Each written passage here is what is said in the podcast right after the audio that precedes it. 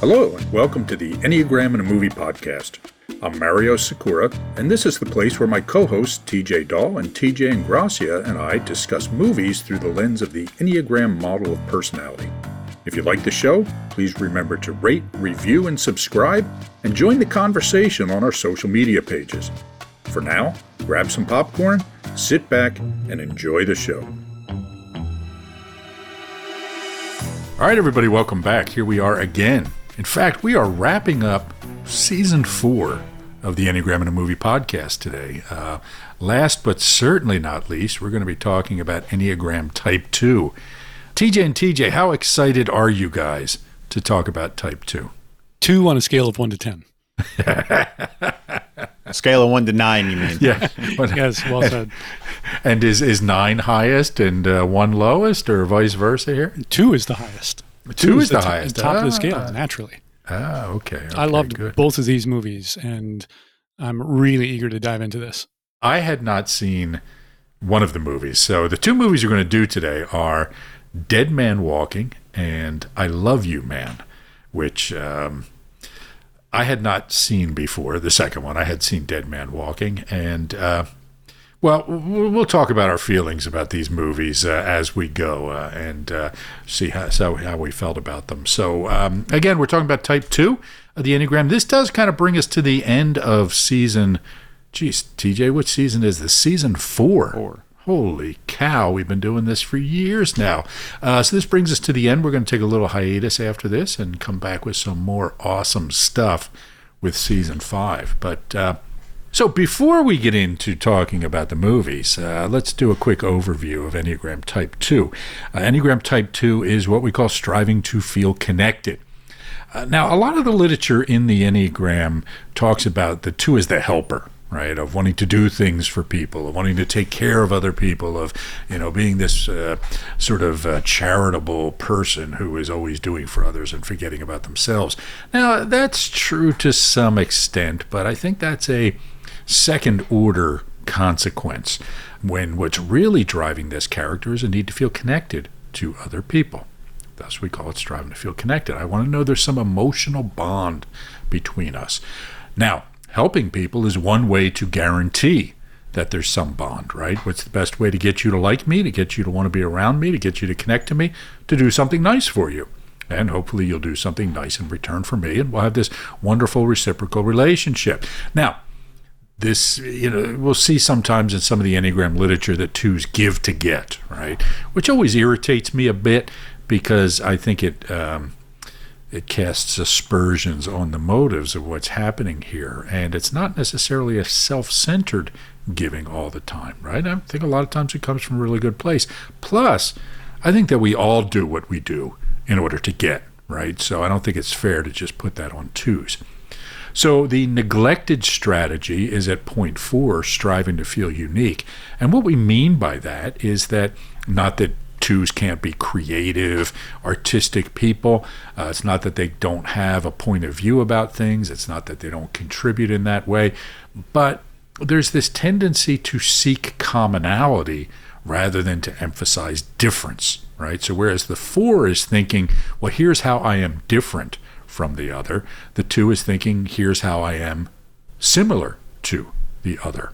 Okay, so this asserting of their own individuality often gets neglected for twos.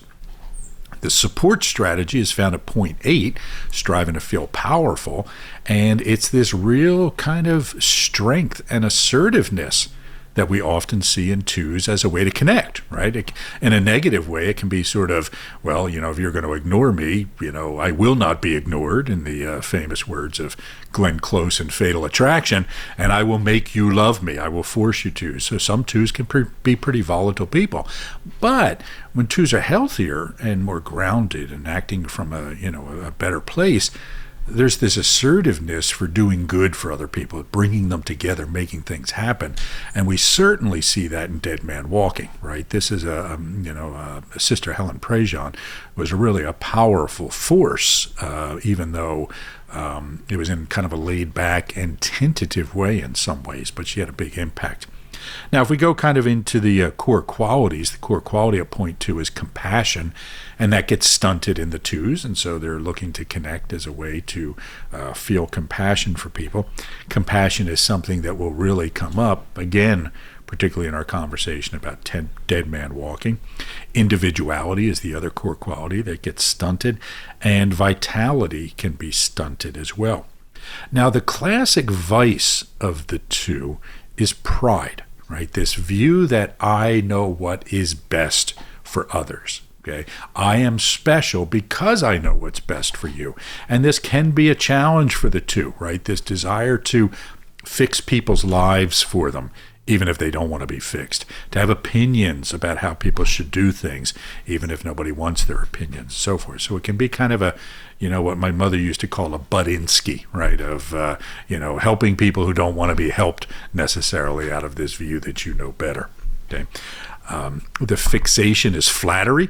This is something we see in twos very often. A, you know, again, if I'm trying to connect to you, I'm going to tell you how wonderful you are. I'm going to point out all the good things you do. I'm going to go out of my way to make a point that I think you're special in some way. And then uh, finally, the virtue is humility. And this is when the two learns that, okay, yes, I can be helpful. Yes, I can be of value, but I have to keep it in perspective. And not everybody wants me to fix their life for them. Okay. Uh, guys, what about the two that I missed that you want to bring up? I would say it's worth mentioning that the affect of twos is generally friendly, sweet, and warm. And the shadow side of that is that twos often have this injunction from inside that it's it's not okay to talk about anything that's perceived as negative. It's not okay to not have good feelings or to impose that on anybody else or to even sometimes feel that in private. So twos can have a lot of repressed or swallowed sadness and anger. Mary, I was going to ask you. So you said the sin of the two is pride. You know, I know what's best for you. I know what you should do. And as I was hearing that, I was thinking, oh, as a one, that feels very familiar. So tell me, just give me a quick overview of what's different about that between the two and the one. What what's driving each of them to have Yeah. that same result, but the feeling's different. Yeah, so with the one, it's usually around a behavior. I know what you should be doing here, right? I know how you should be acting. Whereas with the two, it's I know what you need. Okay. I know what would make you happy. Okay. So it's not so much I have this view of what you're doing wrong, like, you know, that we rely on ones to do mm-hmm. for us. Yeah, happiness. Who cares about that? We just need to do the right thing. That's right. And if you're if you are happy, you probably aren't doing the right thing. That's exactly right. yeah. So uh, so yeah. So we we dislike ones and twos for different reasons. You know. So that's Fair enough. but it's a good question. Very good question. All right. Um, all right. Great. So uh, and again, I'll just say with the uh, with the instinctual biases and the subtypes, the connecting is a way to get their instinctual needs met. So for the preserving two, I connect to people to get my preserving needs met.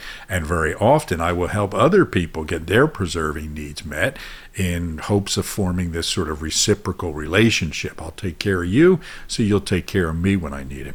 With the navigating too, it's this, you know, I navigate by connecting to people. So my my my value, my identity, my my role within the group is defined by those who I am connected to, who I am associated with. And for the transmitting to, it's more around that significant other, right? It's that if this person, you know, I get my transmitting needs met by transmitting to this person and to that person. So this tends to be the most kind of one on one relationship focused of the subtypes most seductive, most uh, you know the the need for a tight romantic or even a platonic, an intimate platonic relationship as well. Okay. All right, now let's talk about movie number one. I love you, man. So, I Love You Man came out in 2009. It was co written and directed by John Hamburg, which is somebody I had never heard of. It's about Peter Clavin, played by Paul Rudd, in one of his first leading roles, or uh, maybe one of his first leading roles that most of us saw. He plays an LA real estate agent who, at the beginning of the movie, proposes to his girlfriend Zoe, played by Rashida Jones, and she accepts. And then it comes out pretty soon that he doesn't actually have any close male friends, no one to tell that he just got engaged, and most worryingly, no one to ask to be his best man. So after he has some false starts trying to befriend other men, he eventually befriends Sidney Fife, played by Jason Segel, who's a free spirited investor. And the two of them click and they end up hanging out and spending a fair bit of quality time together, which ends up threatening the stability of Peter's relationship with Zoe. So, after a number of events, the engagement gets called off, and Peter cuts off his friendship with Sidney. But of course, the engagement soon gets restarted, and Sidney gets a last minute invite to the wedding as Zoe acknowledges how much Peter seemed to get out of that relationship. And Sidney was on the way to the wedding. Anyway, he shows up, he is the best man. And Sidney and Peter express their love for each other with the phrase that became the title of the movie. And everyone lives happily ever after. Hey, Sidney, I could be in Venice by five. I can do that. It's a mandate. This is a mandate. He's the most beautiful dog in the world. Need a plastic bag or? Oh no, I don't clean up after my dog. Damn it! How about cleaning up after your dog? You mind your own. What the? Society tells us to act civilized, but the truth is we're animals, and sometimes you gotta let it out. Try it. Ah! Respect the process. Ah! Yeah, you feel better? Yeah. Want to eat a corn dog? Yeah. Let's go. So, what do you guys do for seven straight hours? Yeah, Pete. So, is he your best man? It's way too early to tell. Sweet, sweet hanging. Truth is, I've been a girlfriend guy, but out of all those girls, you're the only one that wanted me to have my own life. It's like one of the most romantic things I could ever think of. What's up? Come on. Hey, geek! I just stepped in your dog's crap.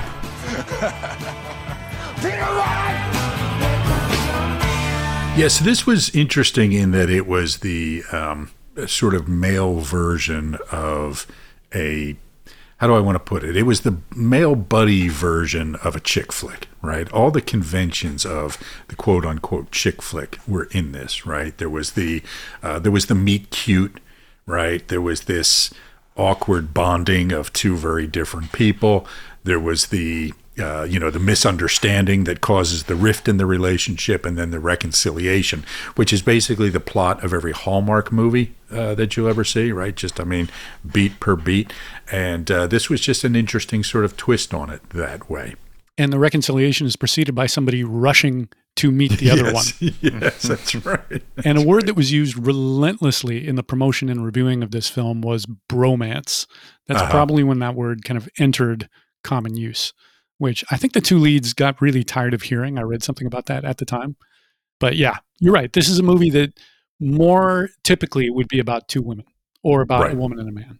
Right. Uh, So, T.J. Dahl, you you were you're a fan of this movie. Yeah, uh, to my own surprise. So when this came out, before this came out, I got a pass to see a sneak preview of it, and I had no interest in it because I thought of the two leads as just two guys who were in a bunch of Judd Apatow movies, which I hated at the time, which I now don't feel that way about. So I saw it in the theater, and it was packed because everybody wants to get a free lunch, and it made me realize how seldom I see comedy. It's not only in the theater but in a full theater, and the laughter was infectious, and I got caught right up in it and fell for this movie in a big way. Hadn't seen it again until about a year or two ago and loved it again and really enjoyed watching it and prep for this. Yeah, so I had never seen this movie, and um, and I realized watching it the second time that I feel about this movie the same way I feel about Rush, the band, which who, who plays prominently in this movie, right? They're a big part of it.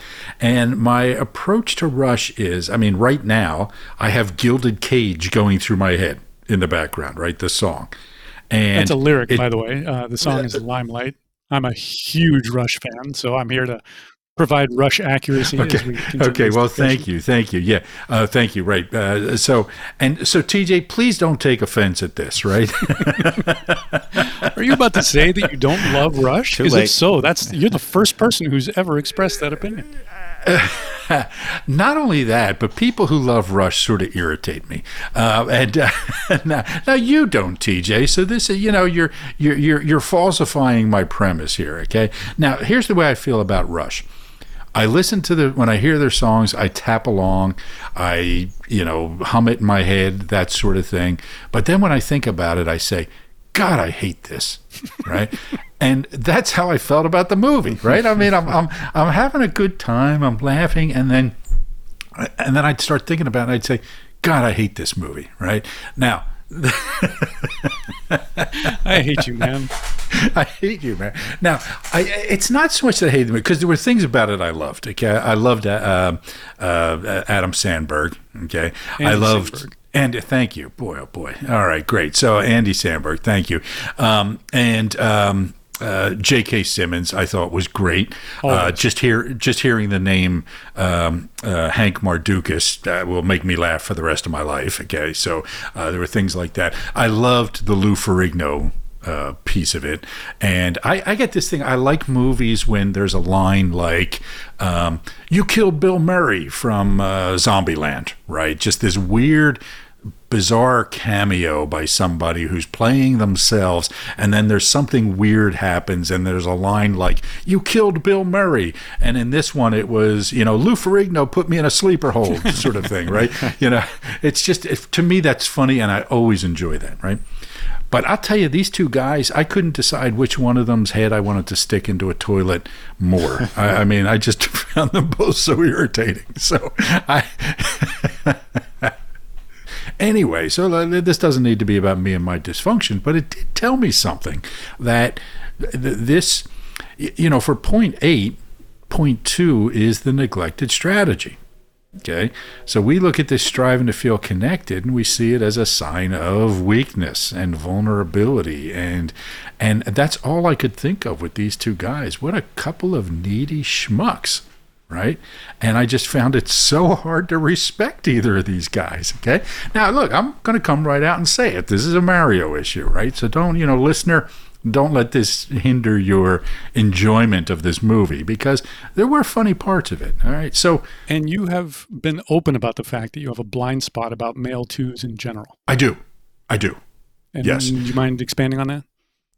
Yeah, so I for me, again, we all bring our own biases to everything, right? So we, you know, it's, you're absolutely right.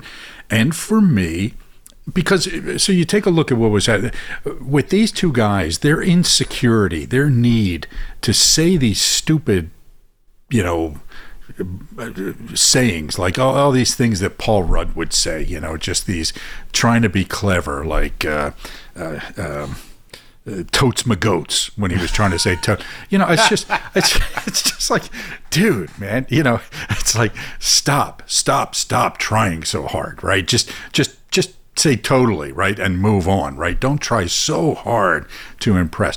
And so for me it's just this this kind of neediness of you know, I'm bending over backwards to find some way to connect to you. Look, in this movie, I'm Barry. I'm the John Favreau character, right? I'm, I'm, I'm just the one that's like, get out of my house. Yeah, you know, right? After you get projectile vomited on. So yeah so it's this it's this thing where you know for me that is the big that's the last thing i want to be perceived as as trying to find ways to get people to like me okay? That make me do stupid things and say stupid things and so forth okay? So that is I mean, you know for me it's like yeah that's I, I just get that away from me okay? Now and so because to my mind that's so the opposite of how I want to be, it's hard for me to imagine that anyone would be that way. Hmm? Thus, when I am meeting people and when I am assessing new clients, it just never occurs to me that they would be a two if they're a male, right? Because why would anybody be that? Okay. Now, I also am going to say is I have dear friends who are type two males. Okay, so I'm not, you know, casting aspersion. I'm not saying they're good people. I'm not saying they're wonder not wonderful people. It's my blind spot that comes up and, and gets in the way sometimes. So, so I had a big I had a big issue with this movie in that way. But let's hear from you guys. Tell me what was two-ish about this movie for you. Well, one of the big things is Peter is caring, friendly, and generous throughout. So when the plot point emerges that he has no close male friends, that's not because he's really abrasive or because he's sulky or uh, has problematic views or anything like that. He's nice to everyone in a genuine way. And he doesn't feel to me like an unhealthy two who's pushy, who's crossing crossing boundaries. He's just he's a genuinely nice guy. So one of the one of the scenes that shows this up is uh, Zoe's having a girls' night, and he was hoping to hang out with some guys from his fencing club. It didn't happen, so he comes back, sneaks in, he overhears them. They're having a great time. And what does he do? He goes into the kitchen and makes a tray of root beer floats for everybody. and he's walking in with this tray of root beer floats with chocolate straws when he overhears them having a conversation about him and about how he doesn't have any male friends and then tries to slip out but then zoe realizes he's there so he comes in and again he's all smiles and pretends he didn't hear and he knows exactly what the name of those chocolate straws are when somebody asks you know he wants to pass it on so he's constantly doing things like that for other people you know he's invited to bond with the barry character John favreau's character they have a poker night it comes out that he doesn't really drink that much, but he doesn't mention that when they have this beer relay that causes him to projectile vomit all over Barry. But you know, he wants to play along. He wants to be a good guy. At one point, Zoe and her two friends are at the store that they run. It's their own store. And Peter comes in and he says, I just had a meeting downtown with the owners of the development site, and I thought I'd stop by on my way to the office. So twos are often doing things like that. It's like, you know, kind of goes out of his way, but not super out of his way. It's like, I'm here anyway, may as well do something nice. So he's doing a lot of things like that, checking in with people, doing nice things for people without being asked, without even somebody nudging him towards doing this thing. He wants to be friendly. That's that's simply his way of being. And and I'll just say, so as I'm watching this thing with the with the root beer floats, I'm watching this with my wife, and all I'm thinking is, Great. Now I got to listen to. It. How come you never make me and my girlfriend's, you know, root beer floats? You know. And, and did like, she say that? No, she didn't. But she was thinking it. I know she was thinking. hear those it. thoughts. Yeah. yeah, I could hear the thoughts, right? And I'm thinking, you know, screw you, you know, Paul Rudd. You know, it's like, what? I got to deal with this now, right? All right, go yes, ahead. you do. Yeah. Uh, he's also very other focused. So a big thing twos have trouble doing is investing in themselves, prioritizing themselves. It is very much about the other person. In this case, more often than not, Zoe, the object of his love, his fiance. So, you know, the movie opens with him proposing to her, but right before that, he sets it up by talking about this development that he wants to fund and do. And he's already thought of that she can open a second location of her store there. Like she's part of his big dream. Uh, he's also described as a girlfriend guy. You know, he's always had a lot of girlfriends. He's never had male friends. So when he overhears this conversation, you know, one of one of Zoe's friends says a guy without friends can be really clingy, and she describes, I think it's her sister and her husband is is like that. When are you going to come home? Oh, can I come with you? Oh, there's nothing on TV. What am I supposed to do? And Peter here, you know, we see his reaction. He's not in the room, but we see his eyes widen as he's realizing, like, oh, that is kind of me, or that could potentially be me. You know, it's really hard for twos to prioritize themselves and to even ask the question, what would I like to do with my evening or my afternoon that isn't doing something nice for somebody else? Much less, not, not just to have that thought, but then to do it. Like for most twos, that doesn't even occur to them. Right. He's not an unhealthy two. He does, like I said, he doesn't cross boundaries. He's not like twos that we sometimes see in movies like Fatal Attraction, where they're actively dangerous and creepy. His his fault is that he's just too darn nice and incapable of thinking about himself. TJ Gracia, what was too-ish about this movie to you? Honestly, I had a little bit of a harder time. It wasn't that. I mean, I, I, yes, I see all the things that you're saying there, but also it felt like it was a little bit of not a caricature, but almost like a like these characters aren't quite real. Like they're just yeah. plot devices to get these yes. funny moments to happen, and and what you know that has its place. Not every film has to be like Dead Man Walking, where you have to like crawl out of your depression when you get to the end of it. Right. But so I had a little bit of a hard time putting my finger on a lot of specific things. But so one question that I had that I thought would be interesting to talk about. Basically, I think there's sort of this idea, and it, it's a little bit of a stereotype, but sort of like I think people think of type 8 energy as sort of your caricature stereotype masculine energy. And type 2 energy is sort of this caricature stereotype feminine energy. And so seeing a male character that has this two-ish energy, there, there's something in there, you know, and he has only female friends and he doesn't have a lot of guy friends. And so I was just thought, curious your thoughts on that. If that plays into potentially Mario with your issues with male twos, or if you've had those, uh, if you've had that come up with some of your clients, or just speak to that issue a little bit. So you use the word masculine, the words masculine and feminine, which I think are important words to note. Okay, we're not saying male and female. Um, we're not saying uh, you know effeminate, for example, right, or you know anything you know um, like that. So so yes, these are particularly in U.S. culture the stereotypes of you know feminine energy and masculine energy, and we see a lot of women who mistype themselves as twos because of um, social expectations, okay, of what a woman's quote unquote role is in a lot of cultures, right? So there is that. And we do sort of idealize, at least again in US culture, you know, we can we can consider it a three culture, but I think we do idealize the male eight energy, right? The John Wayne and you know the the Russell Crowe and whatnot. Um, so yeah, these are stereotypes that we're up against and they can be problematic this way. And so when we do see somebody who is, you know, a female type eight, they seem like an outlier, right? Like Ripley is not, you know, what we think of as, you know, the feminine ideal necessarily. Okay. So it's kind of a, you know, a disconnect in our minds in some way. And I think there's some of that with uh, male twos as well. Okay. So I actually find that there are a lot of, I, I, shouldn't say a lot, but I have seen it not uncommon for male twos to not identify themselves clearly as twos because of these stereotypes. So, yeah, so this is an issue. And again, we have to point out that, you know, a big part of the work for type 8s is to learn to integrate that striving to feel connected so they can do it in a way that feels comfortable and uh, thoughtful and generous and all of these things and doesn't appear to be weak right or doesn't feel weak for them. So uh, that's that's a big part of the work there.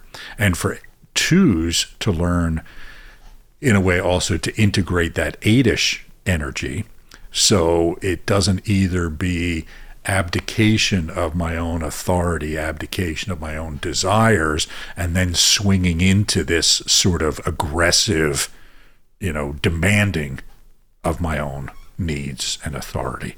So they both need to integrate each other's um, issues in that way. I would add to that that these cultural stereotypes play out in a big way in terms of which movies and TV shows get made and yes. how they're cast, how they're written, how they're directed. So, like, it's a perfect parallel how you really have to do a lot of digging to find female eight characters in movies and TV. You have to do a lot of digging to find male twos. And there's an overabundance of male eights and an overabundance of female twos because, as you said, Mario, these are messages that we get from all directions in in at least American culture and any adjacent to America culture of like this is what it means to be a good man, this is what it means to be a good woman. So there can be a lot of baggage if if that's not your home base. But it's like, well, this is what's going on inside. You you have to go. You kind of have to swim against the tide of those messages of like, but I'm supposed to be this other thing that doesn't quite feel right to me. So it can be hard to identify as the thing that I really am. And I too have witnessed that in workshops. Yeah. Uh, I also want to um, uh, touch on TJ Ingrassia, what you said about the uh, these characters being caricatures. Okay, so um, I think Paul Rudd he usually plays a nine-ish or seven-ish sort of character. I think um, in you know most of the movies that I'm familiar with him. And again, I, I like him as an actor. I, I, think that he, I think that he's got a lot of nine stuff going on just because of his likability and ease and you know calm and just you know he's just one of those guys who you just immediately like, right? Uh, most of the time, and. Um, so the portrayal wasn't pure too, uh, I think. And I would even say that Jason Segel, what was it, Sydney? Um, I kind of saw that as a two character also, right? There was some seven stuff going on there, you know. I think that there was some, you know, you could have gone different ways with this, but ultimately, as I looked at the character, I thought the core issues they're both wrestling with have to do with connection, right, which is what two stuff is all about. So that's kind of how I read them. I don't know. Thought thoughts on that? Thoughts on the Jason Segel? I saw him much more as a seven. That was kind of teed up by Russ Hudson typing those two characters as his two and seven, respectively. And then years later, I heard Jason Segel in an interview on NPR Fresh Air, and he said that his character was directly modeled on Russell Brand, who had a supporting role in his movie Forgetting Sarah Marshall. And when he auditioned, he came in for the audition just saying, I'm sorry, I meant to read the script, but I didn't have time. So if you can just tell me what you'd like, I will mm-hmm. give you what you want. And he, Jason Segel describes himself as incredibly self conscious. It led me to think he might be a six. He said, I'm the kind of person who will stay up all night anxious about some remark that I made to somebody at a party and then call them like the next day or the day after apologizing for it. And then it turns out they don't even remember that remark, which is signature six. And so he was astonished watching Russell Brand just like, who does that? What's that like to just be so in command of like, well, here's who I am and take me as I am. So he modeled Sydney Fife directly on that of like, just, hey, I'm just this guy. I live for pleasure.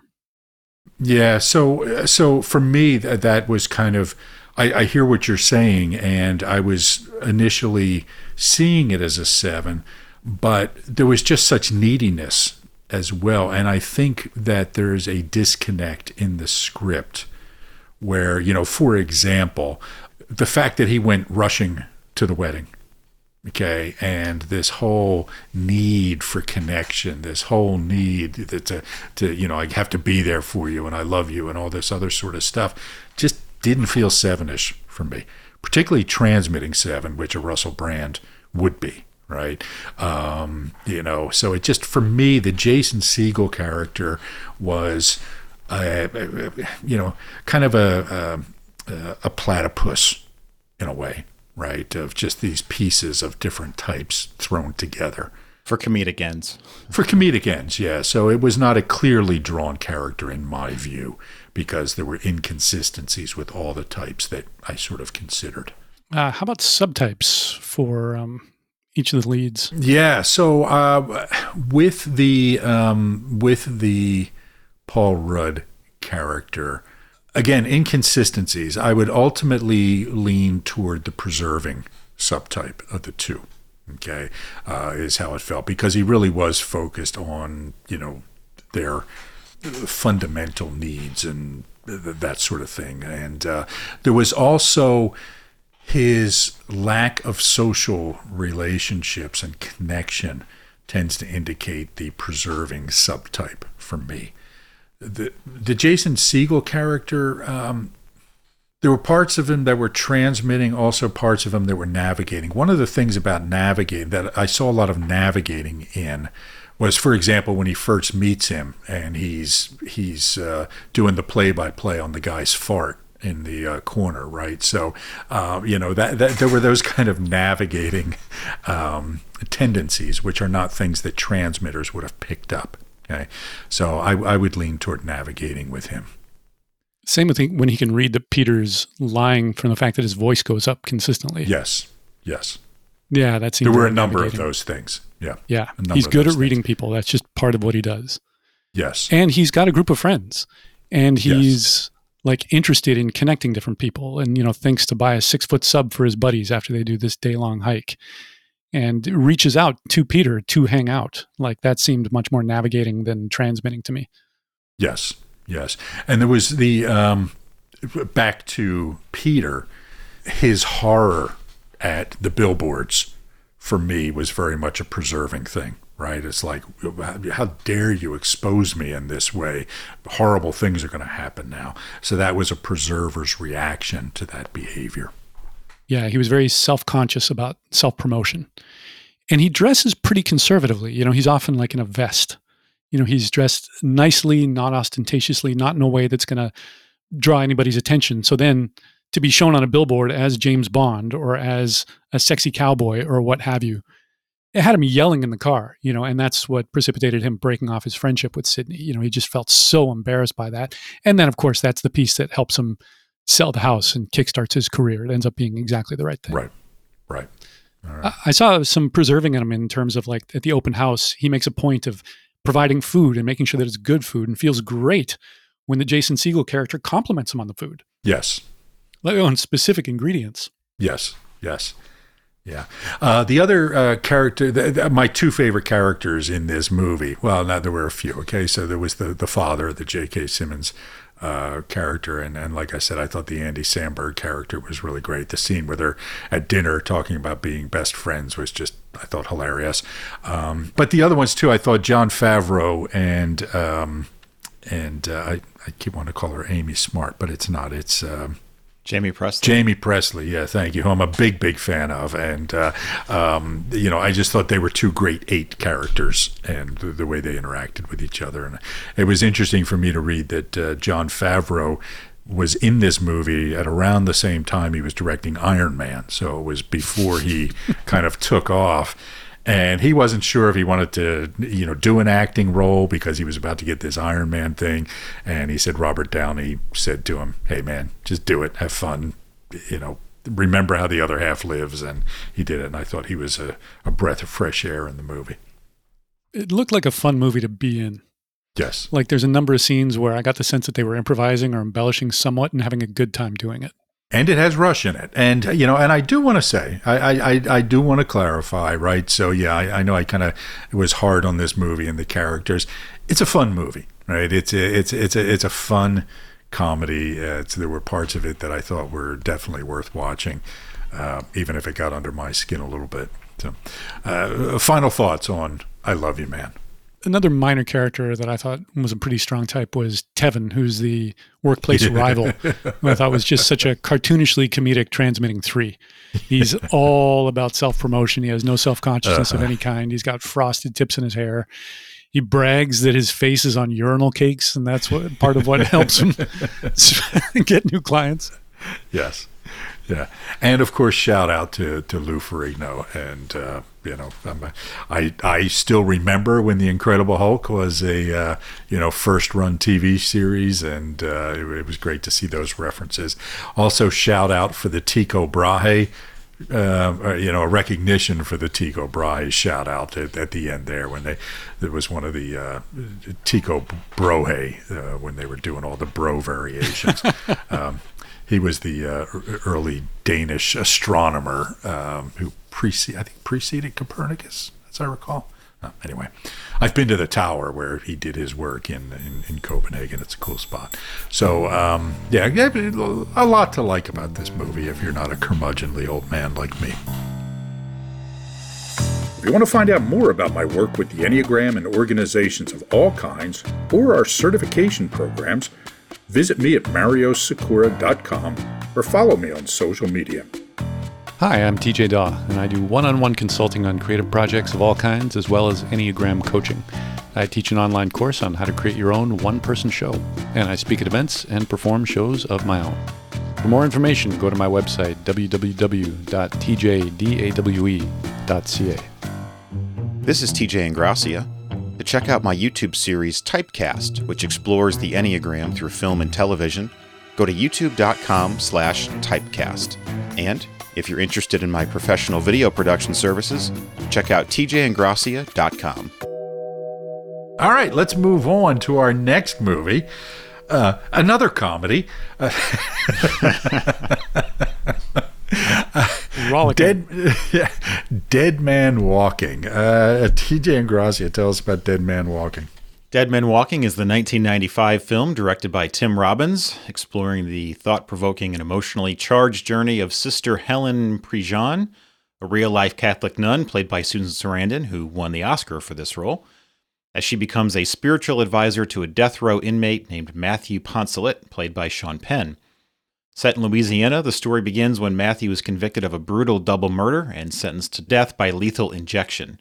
Sister Helen, driven by her religious beliefs and a desire to provide compassion and guidance, begins a friendship with Matthew, initially through letters and then through meetings at the prison. Through their interactions, Sister Helen learns about Matthew's troubled past and begins advocating for his redemption and the recognition of his humanity. As Sister Helen becomes more involved in Matthew's case, she faces opposition from the victims' families and a justice system that is resolute in its pursuit of capital punishment. The film delves into the moral complexities surrounding the death penalty, shedding light on issues of forgiveness, justice, and the inherent dignity of every human being. You never done this before. No, Never been this close to a murderer before. not that I know of. What is a nun doing in a place like this? I ain't killed nobody. I swear to God I didn't. Poncelet claims Vitello killed both of them. Both say the other did the actual killing, and somebody's lying to somebody. Let's talk about that night. I won't talk about that. As your friend, I want to help you die with dignity, and I don't see how you can do that unless you start to own up to the part you played in Walter and Hope's death. That scum robbed me of my only son. You don't know when you see your child leave through a door that you're never going to see them alive again. Do you ever think about those kids? I want to take a lie detector test. I want my mama to know I didn't kill any kids. How can you sit by Poncelet's side? I like being in love with you. Sean Penn. No more bond, no more sales, no more application. Governor, please, don't execute this man.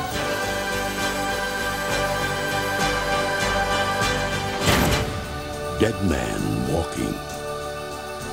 Yeah, so I saw this movie um, uh, in the early days uh, when it, when it was out in the theater. Uh, really enjoyed it. It's it's a great movie. Um, it's hardly a light comedy. It is a um, challenging movie to watch, and it challenges you, which I really liked about it. What I loved about this movie is that it did not offer simple answers. Right? It was all about moral ambiguity and the complexity of life and the complexity of having to deal with tricky situations. So really, really great stuff. TJ and Gracio, what was two-ish about this movie for you? Okay, so a couple scenes really jumped out. So after Matthew's uh, commutation hearing, where he's going before the board, they're trying to get his sentence knocked down from death to life in prison. And um, after that meeting, actually, I guess it's during the meeting, she has a confrontation with one of the victim's parents. So Matthew and his accomplice, they uh, came upon this couple making out in a car in the woods, and they it's a double murder. They raped the girl. And so his accomplice has gotten life in prison. Matthew's getting the death penalty. And so the film explores sort of Sister Helen's relationship as she begins not only to get to know Matthew, but then also the parents of both of the victims. And after this meeting, she realizes that she's been connecting with Matthew, but she hasn't reached out to the parents. And so she begins to to meet with them, to get to know them, hear their stories. And when she's meeting with Hope's parents, um, I don't know the actress's name, but she's one of those like, oh, that's that lady who was in all those movies. And, and this this whole movie, Dead Man Walking, It's it's just like a those. smorgasbord Yes. of all these people from like, oh, I remember her from that kid, that movie I saw when I was five years old. So that was fun to you know pick Yeah. out all these characters. And of course, the father played by the singular R. Lee Ermey. You know, he's he's one of a kind for sure. Yeah. Uh, so she's talking to Hope's parents, and at one point, Hope's mother says, asks her, uh, "What made you change your mind and come around to our side?" And she's sort of perplexed by this, and she says, "Well, I'm, you know, Matthew asked me to be his spiritual advisor, and I'm going to do that, and I'm just trying to." Do what Jesus did and not treat him, you know, the the worst thing about him, make that all about him, and and they're just horrified by this, and basically they throw her out of the house. You've brought evil into our home. Right. Yeah. And and the father says you can't have it both ways. You can't befriend that murderer and expect to be our friend too.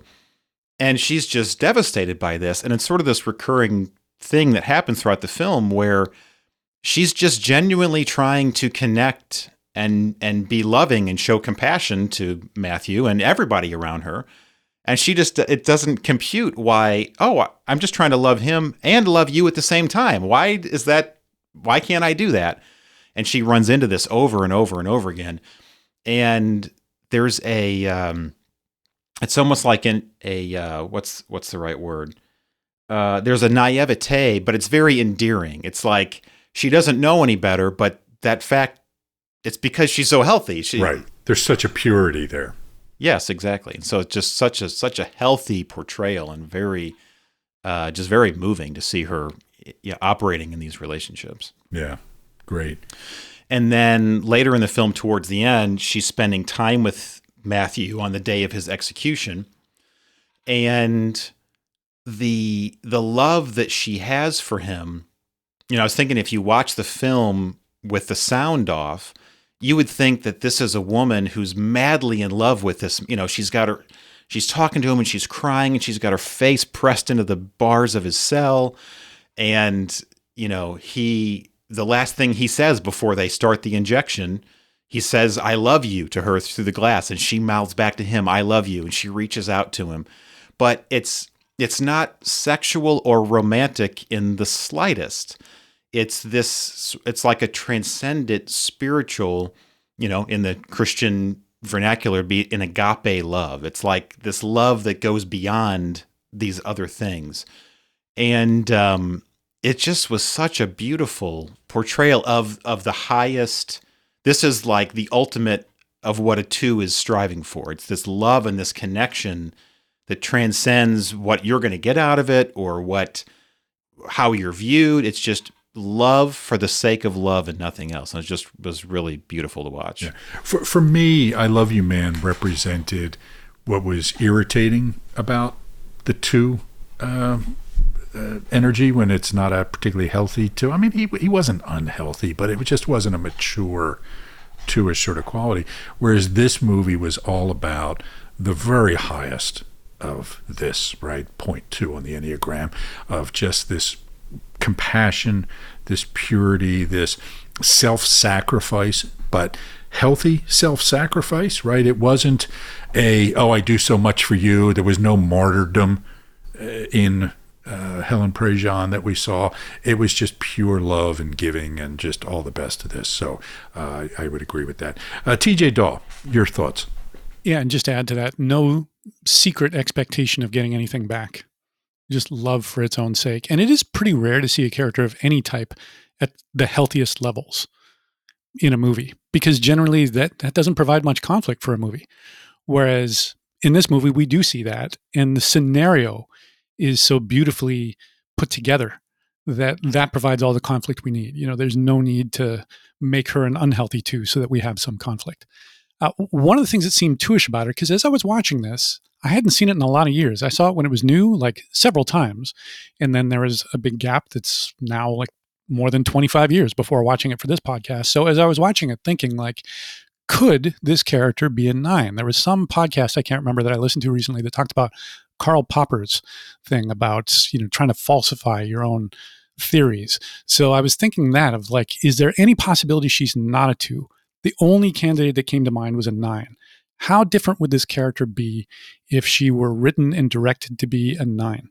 And in some ways, not different. Like I can see a nine doing a lot of things, you know, having equal love and regard for Matthew as well as for the parents of the victim, of, you know, wanting to check in with everybody, being friendly and helpful, working in the projects in Baton Rouge where she lives, you know, like doing acts of service, things like that. One of the ways I ended up seeing her as a very healthy two and not a nine is how healthily she's integrated the energies of type 8. So there's a number of scenes where someone challenges her and she pushes back, but in a loving way, firm and strong. So there's more than one person who cites the Old Testament and the kind of the punitive passages from the Old Testament, and she hits them right back with the New Testament or just with the hypocrisy of cherry picking just one phrase from the Old Testament and being guided by that without realizing that there's, you know, death is recommended for things like adultery or breaking the Sabbath or disobeying one's parents. Like she's, she seems very much evolved in that way. Also, the thrust of her relationship with Matthew is not simply being there for him and with them, but challenging him because for the first like three quarters of the movie, he insists that he did not pull the trigger, that it was the other guy that was the real bad guy. He was just there. So she realizes, you know, she can't save him from death, but what she can do is get him to eh, acknowledge and take responsibility for what he did. And she doesn't stop on that. She keeps pushing, but lovingly. She never bullies him. When he says, I don't want to talk about that, she listens and she waits and the time passes, but she stays on it. and breaks through. And that's what creates the love, TJ, that you were talking about before, that is the final moments of this film, where it's just here's me seeing this real person. Here's this real person seeing me. Here's us acknowledging how flawed a person can be and loving them through that. Yeah. Um, all excellent points. And a piece I would add as to why a two rather than a nine is her affect, uh, her body posture was pure too. She was leaning in all the time, right? She almost never blinked. Okay, there's something I've seen in twos, this thing for eye contact, right? Which is, you know, just this I can't, if I blink, I'm going to lose you, right? And so all through this movie, everybody she's talking to, she is leaning into and she's maintaining eye contact and it's big eye contact.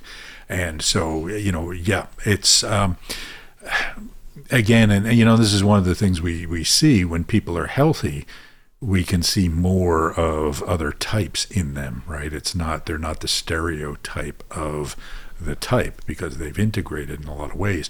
So, but I, I, I do think, you know, I, I, think you ended up in the same place that it is very much a two-ish character. And I would say that this whole movie is about connection. This whole movie is about intimacy in the face of barriers. I mean, very literal barriers, right? I mean, because for most of this movie, they're talking, you know, through uh, through bars, through screens, through plexiglass, through bars, and there is this way. It, it, was fascinating to me. I noticed the second time watching it this time. In the beginning, when she first meets with him, they're talking through a mesh um, screen Okay, so uh, and and there is sun reflecting on it, so it seems like more of a barrier, right? You can see that there's this separation between them. The the the barrier is highlighted, and then a little bit later, there's this side shot where you can't even see the barrier between them. You know it's there, right? But it's like they're just two people sitting close having a conversation. And then there's another change where there's the plexiglass between them right and that was because the relationship had become strained in some way and you know some things have happened and then they had to kind of lean down and talk through the little holes in order to hear each other right and then ultimately of course he asks can she touch me Okay, so he finally gets to. And when he's meeting with the family, right, there's the whole thing about they can't get, the family can't get close to him, can't touch him.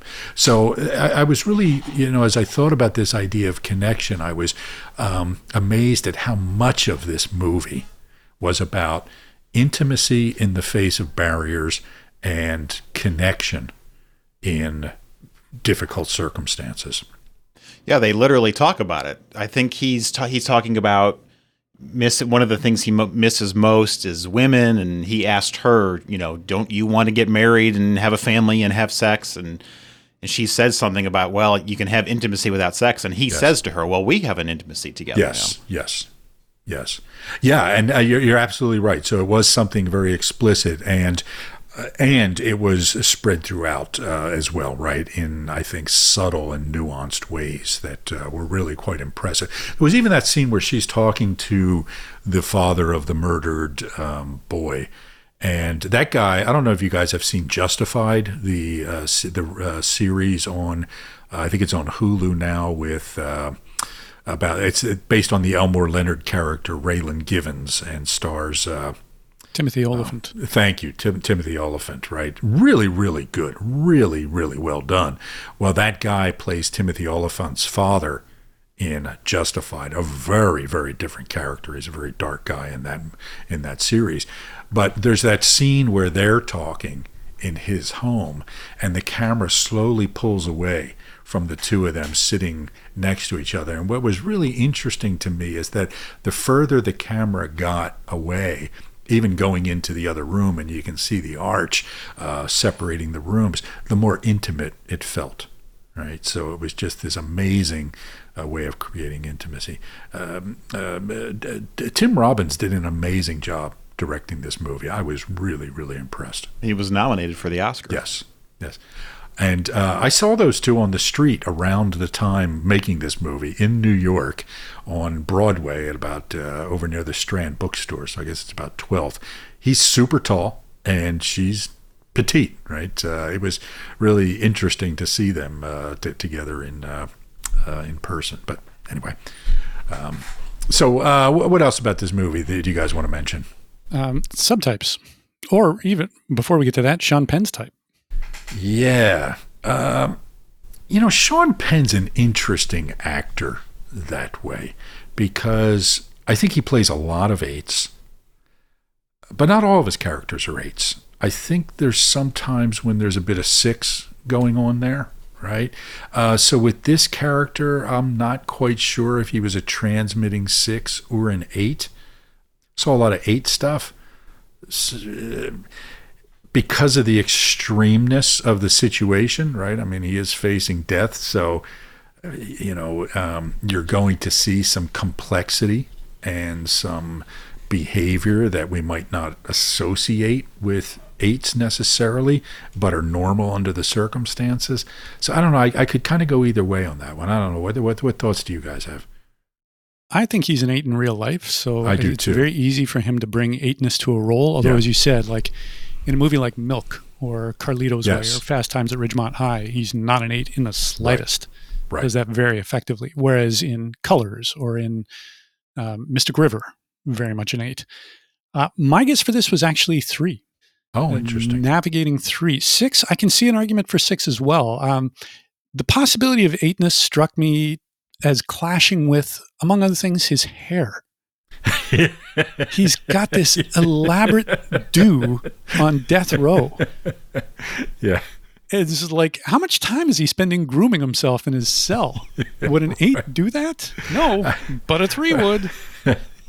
And I can picture a three growing up in the circumstances he has. He's poor white trash, basically, to Yeah. use an unkind term, and absorbing the precept that the best thing that I can be is a tough guy and aspiring to that. So adopting a lot of eightness in his persona, although it's not natural to him. Another thing that I have a harder time imagining eight doing is blaming somebody else for his misfortune, of saying, it wasn't my fault. I didn't do it, especially when it comes out later that he did.